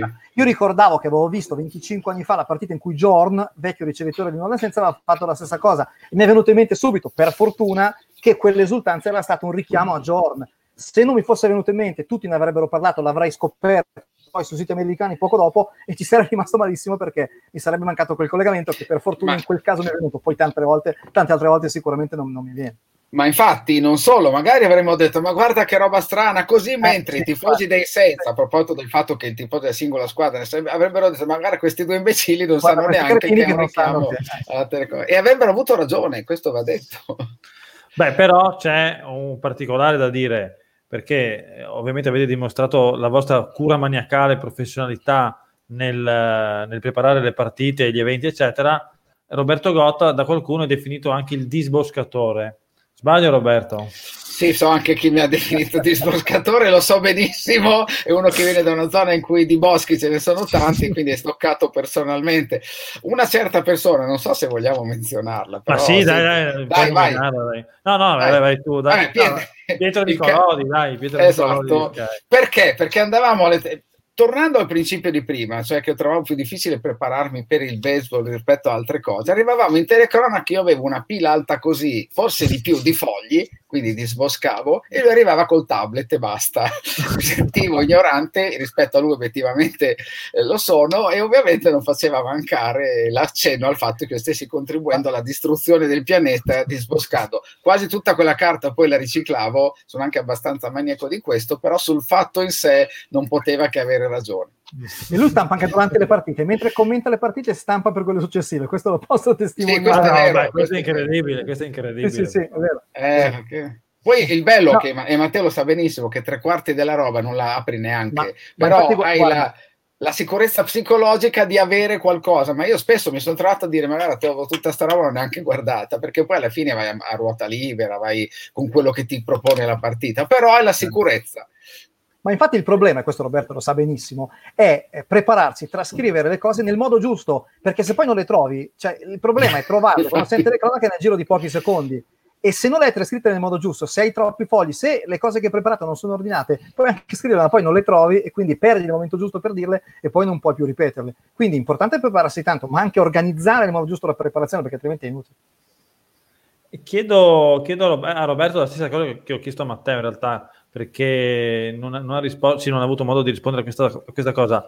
Eh, quali sono stati all'inizio i tuoi maestri, punti di riferimento, se ne hai avuti a livello di giornalismo sportivo e magari qualche collega, direttore, caporedattore con cui hai collaborato che con cui hai detto cacchio, questo è veramente un mostro un ma- o un maestro, anzi. Ma io avevo letto, io non ho mai avuto, devo dirlo, mi dispiace anche, non ho mai avuto maestri, nel senso non ho mai avuto miti, non ho mai avuto esempi. Sì, sì, sì, avevo letto, influenzato eh, anche un po' da mio padre, un appassionato di sport, facciamo un lavoro completamente diverso. Eh, da, da, da, giornalista, appassionato però di calcio, eh, avevo letto ehm, il mestiere del calciatore, forse di Gianni Brera. Avevo letto qualcosa di Brera che mi era piaciuto perché mi aveva dato delle informazioni. Eh, avevo notato un modo di scrivere un po' strano, diciamo, rispetto alla media che leggevo. Non ho mai avuto il mito da imitare, ma anche adesso, per assurdo, io leggo poco poche opinioni, io leggo molti fatti sui siti americani, io ho bisogno di sapere ehm, che cosa ha detto Tom Brady dopo la partita, quante yard ha lanciato, se magari ha detto qualcosa durante un intervallo a, a, un allenatore che è stato riferito, ma cerco di leggere meno possibile pezzi di opinione perché voglio sbagliare da solo, cioè voglio avere la mia opinione senza farmi troppo influenzare da opinioni, ecco, ecco, nomini il diavolo.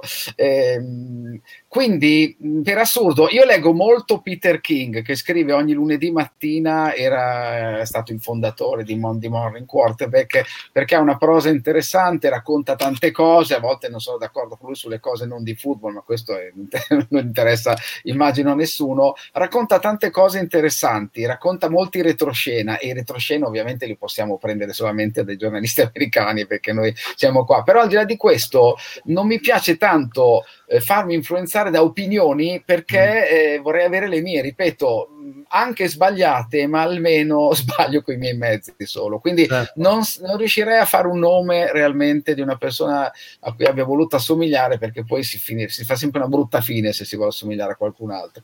No, no, ma sono d'accordo, però era più che altro per capire perché più Giusto. o meno hanno un punto di riferimento senza scimmiottare magari. Allora, siamo quasi in chiusura perché eh, siamo anche in orario da, di cena quasi, diciamo, sono 20 e 30 e vi chiedo ancora un, un paio di cose. Se c'è stata eh, per voi nella vostra carriera eh, una telecronaca che è stata particolarmente complicata o da un punto di vista emotivo o boh, tecnico, Matteo ha già risposto perché quella telecronaca col pubblico di casa magari lì attaccato con, eh, o diciamo una, una, telecronaca appunto particolarmente complicata oppure eh, e anzi la telecronaca quella che vi ha più eh, emozionato, quella che vi ricordate con maggior, con maggior affetto magari, se ce n'è una eh, perché magari sì, vai Matteo. Ma guarda, sulla prima cosa che hai chiesto mi viene facile rispondere perché quest'anno mi è capitato purtroppo di commentare una partita di Serie A2 di basket quando un dirigente di Ferrara purtroppo è venuto a mancare a bordo campo. Ed è stata veramente una, una, una situazione, una situazione che definire difficile poco, anche perché è capitato a pochi metri da, da dove ero io in postazione, sono arrivati i soccorsi, la persona è rimasta a terra per tre quarti d'ora, poi l'hanno portata fuori, poi purtroppo è venuta a mancare in ospedale ed è stata sicuramente la telecamera più difficile della mia carriera, anche perché, ribadisco, tenere la linea per 30-40 minuti mentre tutti i giocatori pubblici erano fermi a guardare, cercare di capire quello che succedeva è stato veramente, veramente terribile e di gran lunga la più difficile. Eh, la più bella, la più emozionante, ma sai, non lo so, me l'hanno chiesto anche altre volte, non, non, ho, non, non mi viene in mente una telecronaca in particolare. Direi sicuramente il Super Bowl che ho commentato, eh, il Super Bowl, le partite di playoff NFL, eh, per certi motivi eh, quella dell'anno scorso fra Saints e Falcons, eh, per come è finita con eh, gli appassionati di football lo sanno, la, mm, la, la, penalità poi non chiamata che ha portato a polemiche e tutto, è stata una telecronaca particolare che ricordo con piacere perché è stata una partita particolare per tutto quello che è successo. Ricordo con grande piacere ovviamente il Super Bowl. Eh, I due più belli che ho commentato sono stati due che ho commentato per Sport Italia, uno con Roberto, uno con Giovanni Ganci, perché sono stati due più combattuti, quello fra Giants e Patriots che ho commentato con Roberto, quello fra 49ers e Ravens che ho commentato insieme a Giovanni Ganci. Eh, però non, non ti, sì, ti direi sicuramente i Super Bowl e, e, qualche partita particolare di playoff NFL, però non ce n'è una su tutte che ricordo come partita più emozionante, più emozionante. Guarda, ecco, c'è, c'è Carmine che aggiunge questa.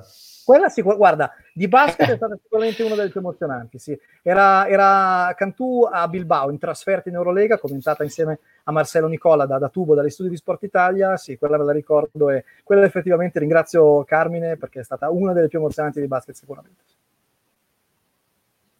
Roberto? Ma allora, le, la, la, la, le, più difficili sono state quelle della Fortitudo in trasferta per due stagioni consecutive inizio anni 90 perché era una squadra che era ricostruita da poco, una squadra con giocatori inesperti, non di alto livello. La Fortitudo ha perso in un anno in cui l'ho fatta io tutte le partite in trasferta e io ero dispiaciuto comunque da dover raccontare una squadra così in difficoltà e c'è stato anche qualche problema con alcuni tifosi perché io in alcuni momenti ero eccessivamente mh, mm, onesto, cioè non cercavo troppo di, di, indorare la pillola. Poi, per mia enorme sfortuna, l'unica vittoria da fortitudo esterna quell'anno fu in una partita che non commentavo io. Molti tifosi hanno fatto 2 più 2 e l'anno successivo non è stato tanto gradevole fare le stesse telecronache. L'ultima, però, la famosa salvezza della Fortitudo sul campo di Reggio Emilia, l'ho fatta io e mi sono tolto un peso notevole perché io non sopporto queste cose, non le sopportavo già prima, a prescindere, quello porta sfortuna, sono delle cose che non, non stanno né in cielo né in terra. Il problema è che c'è chi ci crede.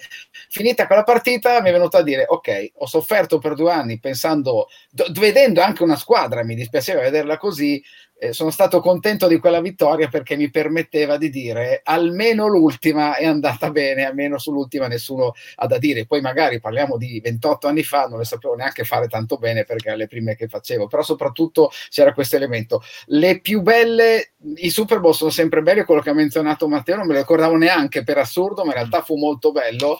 Eh, ogni volta che non sbaglio nulla, ogni volta che magari dico qualcosa di interessante o che magari si verifica dopo poco, per me è un'enorme soddisfazione perché tutto questo studio vuol dire che a qualcosa è servito. Tu hai detto prima la preparazione eh, praticamente maniacale, ovviamente va a scapito di altro e io non so chi sia il campione del mondo di Formula 1, non so chi abbia vinto gran parte delle cose degli sport che non seguo, è una enorme mia lacuna, ma eh, fa parte dell'incanalarsi in una direzione. Io non sono per niente un tuttologo, come ogni tanto qualcuno mi chiama, io sono un pocologo e in quelle cose spero e penso spero più che altro di sapere ah. più cose possibili. Il resto lo escludo perché sinceramente non ho la testa per seguire tutto.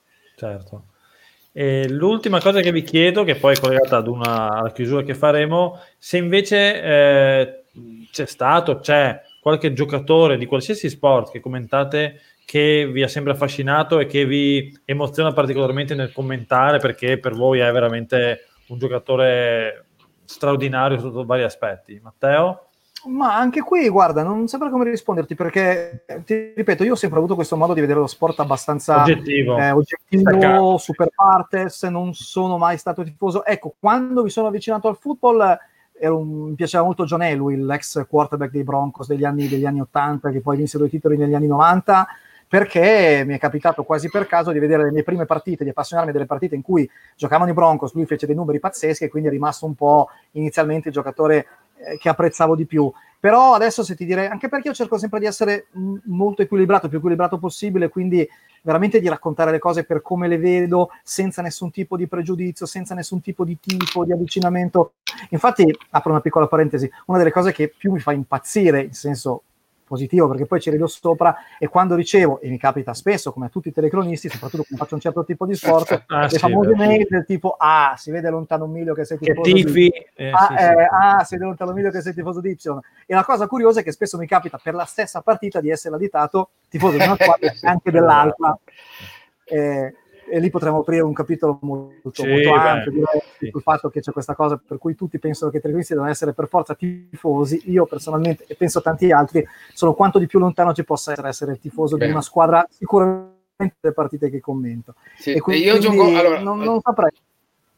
Vai, vai, vai, no, scusa, Matteo. No, per il fatto del no, ritardo mi aveva... No, allora, dunque una cosa, è chiaro che il dramma era quello che era successo al campo, però il giorno della partita drammatica che ha commentato Matteo di Ferrara di basket, eh. Matteo dopo la partita è venuto da Zoro a commentare l'NFL ed è arrivato obiettivamente sconvolto da quello che aveva visto ed è riuscito lo stesso a fare una grande telecronaca. Io posso assicurare che stavo male io da quello che mi aveva raccontato e veniva a me da emozionarmi, lui è riuscito a ricomporsi, questo lo dico a suo onore perché comunque veniva da una roba ingestibile obiettivamente. È chiaro che, ripeto, il dramma era quello della persona, dei familiari, certo. della squadra, però c'è questo aspetto che ho vissuto direttamente. Torna- allora, io questo, no, parlando di telecronache, quindi di, di evento sì. diretto raccontato, avendo iniziato tardi, o poi ho iniziato presto, ma poi ripreso tardi, nella fase della cosiddetta maturità, in cui magari avevo degli obiettivi, dei giocatori che ritenevo importanti, non facevo telecronache, quindi non mm. è mai successo. Mi sarebbe piaciuto fare una telecronaca dei Chicago Bears del 1900 85, squadra che travolgeva chiunque.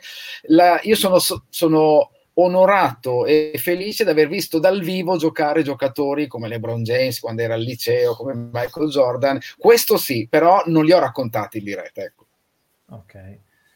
E, beh, dai, diciamo che possiamo, possiamo, andare verso la conclusione. Abbiamo fatto un'ora e 36. Sì, come sempre dobbiamo fare un'ora, un'ora e un quarto, ma ci siamo, ci siamo dilungati.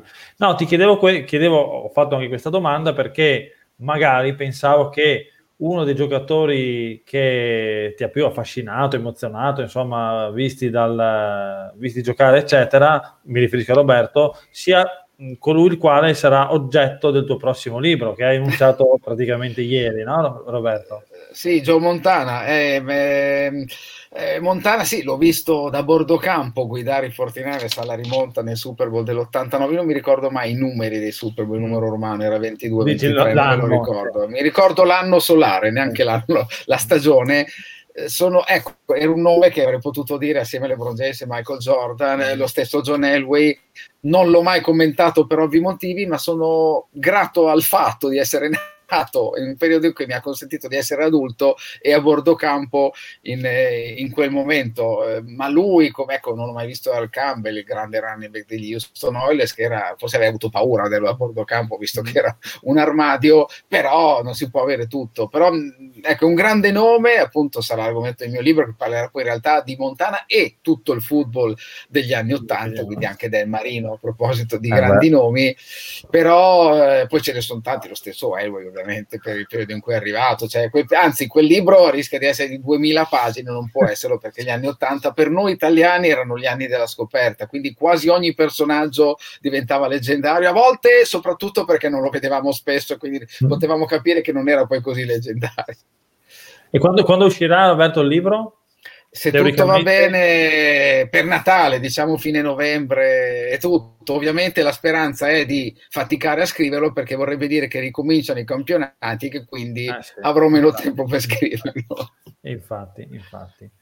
Va bene, allora eh, direi che possiamo andare verso la conclusione. Eh, io non posso fare altro che ringraziarvi, spero che vi sia stata anche per voi una, un'ora e mezza, un'ora e quaranta piacevole, insomma, di discussione.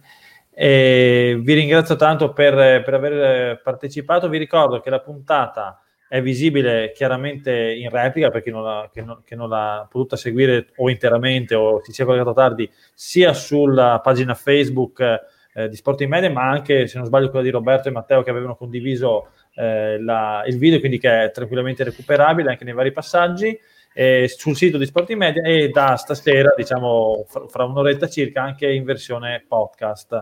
Domani vi ricordo gli ultimi due appuntamenti della settimana con altre due belle chiacchierate. Alle ore 17 avremo Cristian Giordano di Sky Sport e Simone Basso. Parleremo di narrazione sportiva, di personaggi, ma in realtà parleremo di, di, di, tutto quello che sarà il flusso che verrà fuori anche grazie alle vostre domande. E alle 19 parleremo di diritti TV eh, legati alla Serie A con Marcel Vulpis, direttore di Sport Economy, e eh, Antonello Valentini, ex direttore generale della Federcalcio, quindi un'altra bella doppia puntata domani.